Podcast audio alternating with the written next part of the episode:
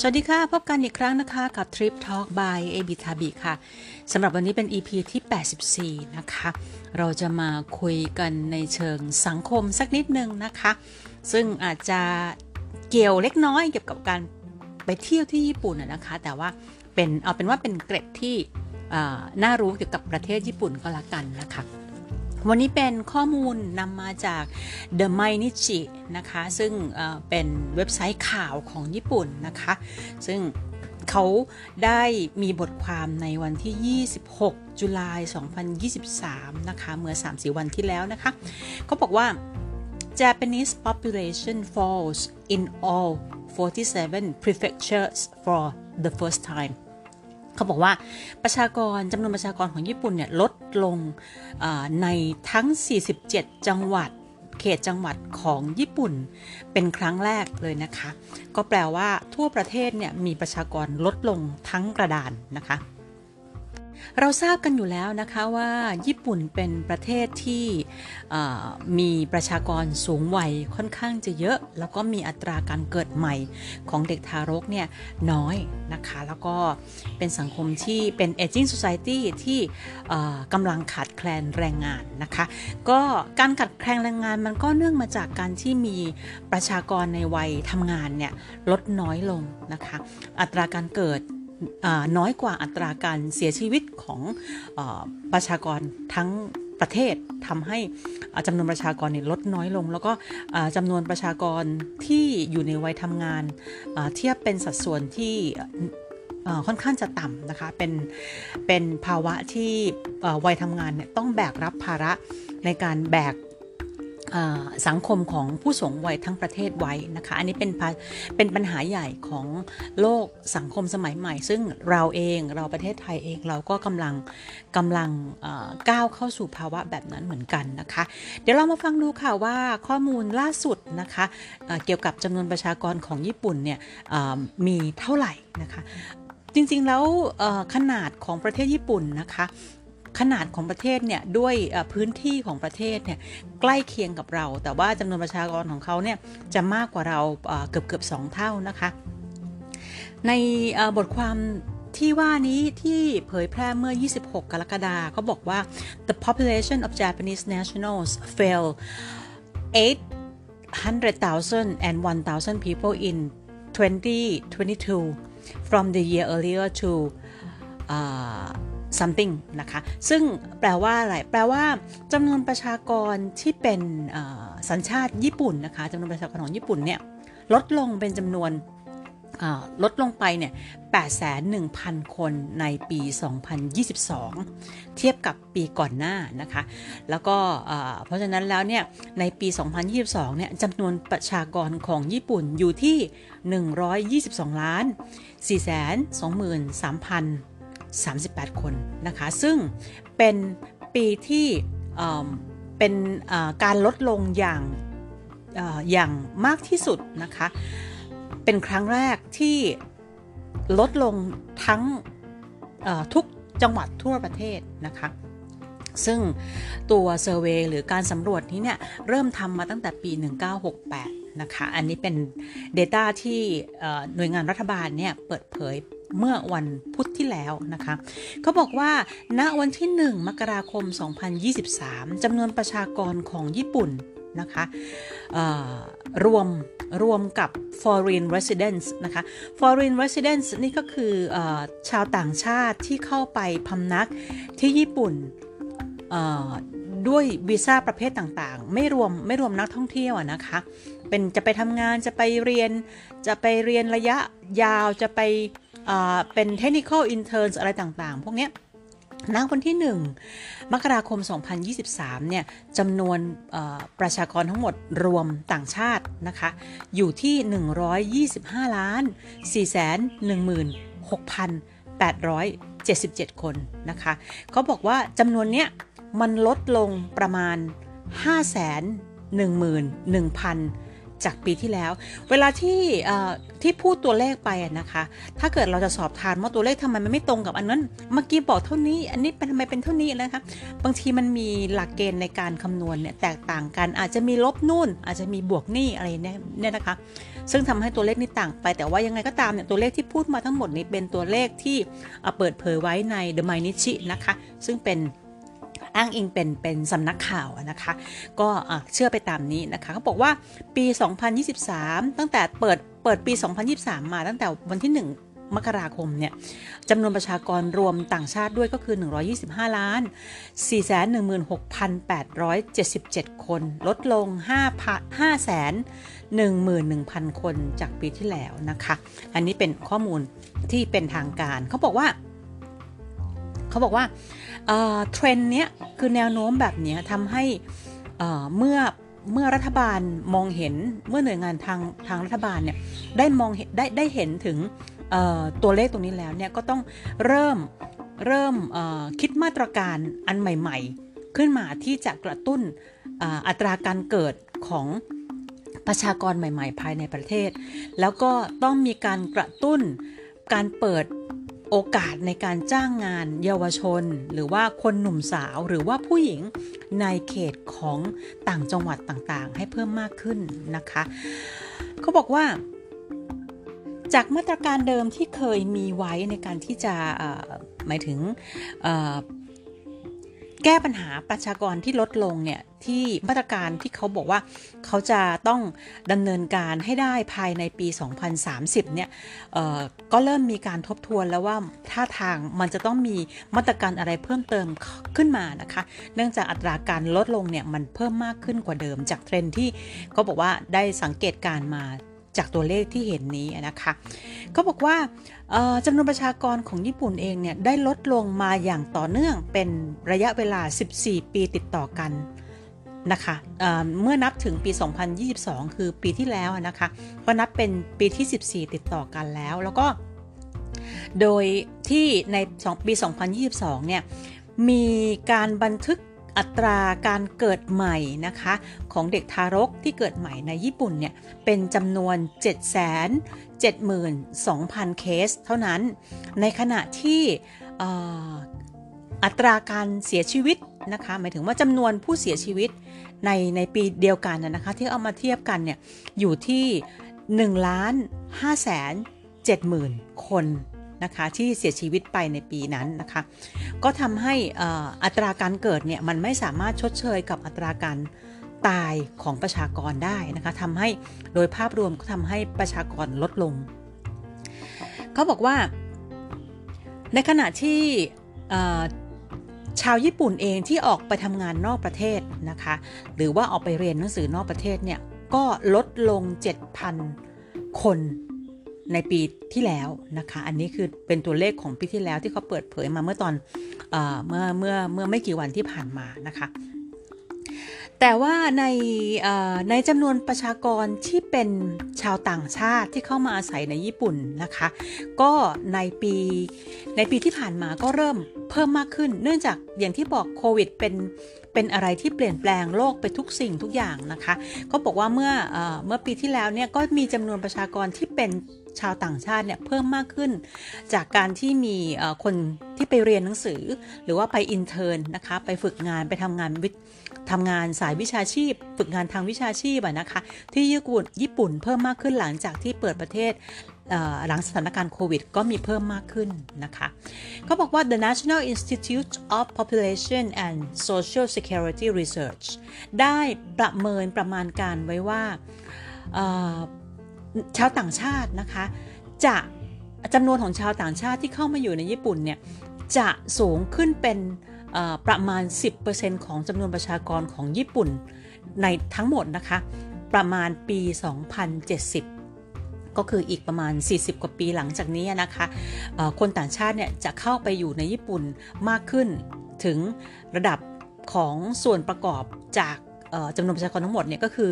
10%ของประชากรทั้งหมดของญี่ปุ่นนะคะ ซึ่ง ในในในระดับของรัฐบาลเองเนี่ยก็พยายามจะส่งเสริมสนับสนุนที่จะชักจูงหรือเชิญชวนให้คนที่มีความสามารถทางวิชาชีพนะคะเขาเรียกว่า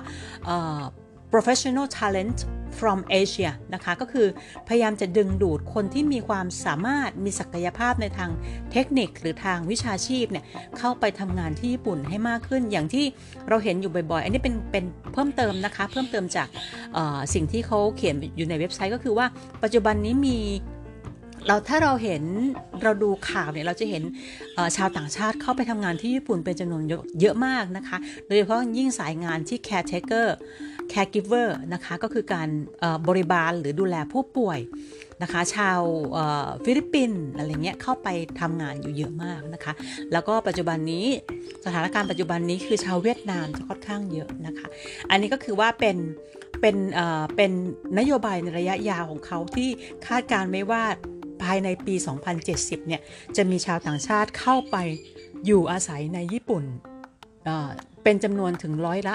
10 ของจำนวนประชากรทั้งหมดของญี่ปุ่นนะคะเขาบอกว่าโดยภาพรวมแล้วในญี่ปุ่นเนี่ยจะเป็นเมืองที่มี foreigners เข้าไปมากที่สุด อันนั้นแน่นอนอยู่แล้ว เพราะว่า เมืองหลวงย่อมจะมีโอกาสในการจ้างงาน แล้วก็จำนวนของคนที่อยากจะเข้าไปทำงานที่เมืองหลวงเนี่ยเยอะเยอะกว่าจังหวัดอื่นอยู่แล้วนะคะเพราะจังหวัดญี่ปุ่นจะมีนักไม่ใช่นักค่ะ คือเป็นชาวต่างชาติที่เข้าไปสู่ญี่ปุ่น ไม่ว่าจะเป็นการทำงานระยะสั้นระยะยาว หรือไปเรียนหนังสือเนี่ยเยอะอยู่แล้ว ในขณะที่จังหวัดที่มีจำนวนประชากรนะคะที่ ลดอย่างสูงสุดนะคะก็คือในจังหวัดอากิตะ ซึ่งเป็นจังหวัดที่อยู่ทางภาคเหนือ หรือภาคตะวันออกเฉียงเหนือก่อนถึงฮอกไกโดของญี่ปุ่นนะคะ อันนี้เป็นจะเป็นจังหวัดที่มีอัตราการลดของประชากรสูงสุดนะคะเขาบอกว่าในจำนวนเทศบาลหรือในเมืองต่างๆเนี่ยโดยภาพรวมแล้วเนี่ยประมาณ 92.4% ของทุกๆเมืองนะคะในในญี่ปุ่นเนี่ยจะมีสถานะของการที่ประชากรลดลง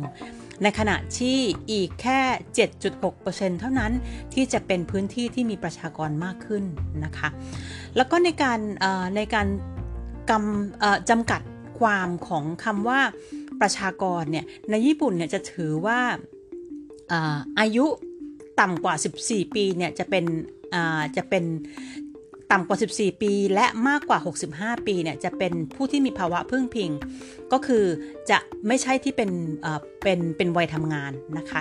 อายุที่ต่ำกว่า 14 และมากกว่า 65เป็นวัยที่ไม่ใช่วัยทำงาน ซึ่งมีจำนวนเป็นจำนวนเยอะมากในญี่ปุ่นนะคะ ในสัดส่วนของประชากรที่มีอายุต่ำกว่า คือไม่เกิน 14 ปีนะคะ จะมีอยู่ที่ประมาณ 11.82% ของจำนวนประชากรทั้งหมดนะคะ ซึ่งลดลงนะคะเริ่มลดลงเรื่อยๆ ซึ่งอันนี้ทำให้เห็นได้ว่าอัตราการเกิดใหม่ของเด็กที่จะโตขึ้นไปเป็นวัยทำงานในอนาคตเนี่ยมันลดลงนะคะ ในขณะนี้ในขณะที่ผู้ที่มีอายุมากกว่า 65 ปีเนี่ยมีมากขึ้นนะคะ ประมาณจุด15%นะคะ ไม่ใช่จุด15%ค่ะ เพิ่มขึ้นในจุด15%นะคะ ซึ่งขณะนี้เนี่ยมีจำนวนประชากรที่มีอายุมากกว่า 65 ปีเนี่ยอยู่ถึง 29.15%ซึ่งค่อนข้างจะเยอะมาเทียบกับเเดี๋ยวลองเทียบกับกับกับจำนวนประชากรที่อยู่ในวัยทำงานนะคะจำนวนประชากรที่อยู่ในวัยทำงานเนี่ยเขาใช้ช่วงระยะเวลาของอายุก็คือตั้งแต่ 15 ถึง 64 ปี นะคะจะนับได้เป็น 59.03%นะคะซึ่งช่วงอายุเนี้ยจะเป็นเดอะแบกตัวจริงนะคะช่วงอายุ 15-64 ปีจะเป็นเดอะแบกที่จะต้องรองรับ แล้วก็เป็นผู้แบกภาระค่าใช้จ่าย แบกสังคมผู้สูงวัยของญี่ปุ่นทั้งประเทศนะคะซึ่งอันนี้เราก็ดูไว้เป็นตัวอย่างนะคะว่าประเทศไทยคงจะ คงคงจะไม่พ้นสถานการณ์แบบนี้เหมือนกันนะคะ ในระยะเวลาอันใกล้นี้นะคะ ซึ่งญี่ปุ่นเนี่ยเขาเป็นประเทศที่เผชิญเหตุการณ์แบบนี้มาก่อนแล้วนะคะ ก็เขาก็มีความกังวล อันนี้เป็นข่าวใหญ่ของญี่ปุ่นนะคะ ซึ่งในควบคู่กันมันจะมีอีกข่าวหนึ่งค่ะ วันเดียวกันเลยนะคะเขาก็จะมีข่าวอีกข่าวหนึ่งว่า ในเมืองคุมาโมโตเนี่ยเขาเคยได้มีร่างระเบียบอะไรขึ้นมาสักอย่างหนึ่งนะคะ ที่จะให้ ให้ให้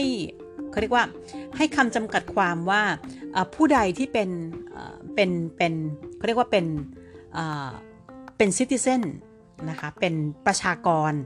ภายในคำจำกัดความของเมืองคุมาโมโตะบ้างเนี่ยณตอนนั้นเนี่ยเขาก็ไป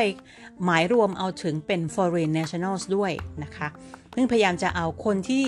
มีสัญชาติอื่นที่อยู่อาศัยในเมืองคุมาโมโตะเนี่ยรวมเรียกเป็นประชากรของเมืองคุมาโมโตะแต่ปรากฏว่าทางท้องถิ่นหรือว่าทางชาวบ้านต่างๆนะคะ ซึ่งก็ได้รับทราบข่าวนี้ก็ไม่เห็นด้วยกับการที่จะจะรวมรวมรวมรวมรวม foreign nationals เนี่ยมาเป็นประชากรของญี่ปุ่น ซึ่งในความในในมันก็เป็นความ ขัดแย้งของสังคมนะคะว่า จริงๆ แล้วในต่างจังหวัดทั้งหลายแหล่เนี่ยก็ค่อนข้างจะขาดแคลนแรงงานนะคะ แล้วก็ทางทางหน่วยงานราชการเองคงจะต้องแบบมีมาตรการอะไรในการที่จะดึงดูดผู้คนคือในในการที่จะโปรโมทหรือในการที่จะสนับสนุนการเกิดใหม่ของประชากรก็ต้องทำไปนะคะ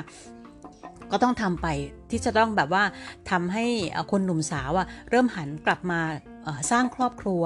นะคะ เพิ่มประชากรให้มากขึ้นนะคะ แต่ว่าในขณะที่อีกขาอีกขาหนึ่งเขาก็ต้องเขาก็ต้องมีวิวัฒนาการของการแพทย์ ซึ่งทำให้ผู้คนเนี่ยมีอายุยืนยาวมากขึ้นจากเดิม ซึ่งญี่ปุ่นเนี่ยอายุไขเนี่ยเขาค่อนข้างจะยาวอยู่แล้วนะคะ ยาวกว่าปกติ ยาวกว่าค่าเฉลี่ยของของคนในเอเชียทั่วไป ในขณะที่อายุไขยืนยาวอยู่แล้วเนี่ย แล้วยิ่ง ยิ่งนานวันขึ้น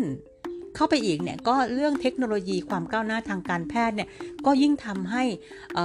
อัตราการการมีชีวิตยืนยาวขึ้น หรือการการรักษาโรคต่างๆเนี่ยมันทำได้ดีขึ้นก็ยิ่งทำให้คนมีอายุยืนมากขึ้นนะคะ ก็ยิ่งทำให้ ในส่วนสัดส่วนของประชากรที่มีประชากรสูงวัยแล้วไม่ได้ทำงานเนี่ยต้องพึ่งพิงหรือพึ่งพาสวัสดิการของรัฐเนี่ยก็มากขึ้นนะคะ ก็ทำให้คือทุกขาก็ต้องทำงานสอดประสานไปอีกขาหนึ่งเขาก็ต้อง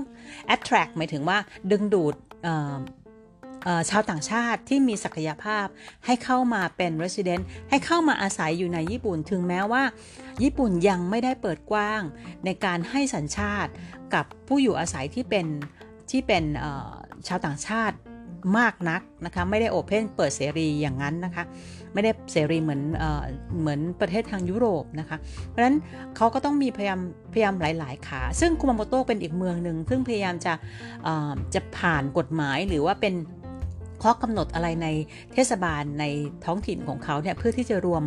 เรียกผู้ที่มีสัญชาติ ต่างประเทศนะให้รวมเป็นประชากรของคุมาโมโตะด้วย แต่ก็ได้รับการได้รับการต่อต้านนะคะ ก็ทางการก็เลยต้องต้องดรอปไป อันนี้ค่ะเป็นภาวะของ สังคมนะคะที่เกิดขึ้นในญี่ปุ่นนะคะสำหรับเราที่เป็นนักท่องเที่ยวอาจจะไม่ต้องกังวลเกี่ยวกับเรื่องพวกนี้มากนักเพราะอย่างไรก็ตามเราก็คือเข้าไปเที่ยวในในในระยะเวลาอันสั้นๆนะคะไปเที่ยวชื่นชม ธรรมชาติชื่นชมอาหาร ชื่นชมผู้คน ชื่นชมวัฒนธรรมเขาแล้วก็กลับนะคะ แต่อันนี้เป็นเกล็ดเล็กเกร็ดน้อยที่ทำให้ทราบนะคะว่าสถานการณ์ในญี่ปุ่นตอนนี้เป็นอย่างไรบ้างนะคะะก็เป็นอีก อีกอีกครั้งหนึ่งนะคะที่นำเกร็ดของประเทศญี่ปุ่นมาฝากกันค่ะ วันนี้เป็นในเรื่องซีเรียสหนึ่งเป็นเรื่องของสังคมผู้สูงวัยของเขานะคะ ฝากกันค่ะกับเนื้อเนื้อหาข้อมูลดีๆ ที่นำมาฝากกันจากหลายแหล่งนะคะ วันนี้เป็นจาก แหล่งข่าวที่เป็นสำนักข่าวก็จะซีเรียสนิดหนึ่งนะคะ ไว้ครั้งหน้าจะมีอะไรมาฝากกันอีก ก็ลองติดตามนะคะในทุกแพลตฟอร์มนะคะของพอดแคสต์นะคะทุกๆแพลตฟอร์ม แล้วก็มีอยู่ใน YouTube นะคะ ช่อง Motley Mall นะคะเสิร์ชหาคำว่า Trip Talk by a b i Tabi นะคะ ก็จะขึ้นมาให้เลือกฟังกัน วันนี้เป็น EP ที่ 84 แล้วนะคะใกล้แล้วล่ะค่ะ ใกล้ใกล้จบซีซั่นแรกที่เรา t a r g e t ไว้ที่ 1 100 นะคะ 100 EP 2ซีซั่นแรกแล้วนะคะฝากกันติดต่อติดตามตอนต่อไปเรื่อยๆ ค่ะสำหรับวันนี้ขอบคุณและสวัสดีค่ะ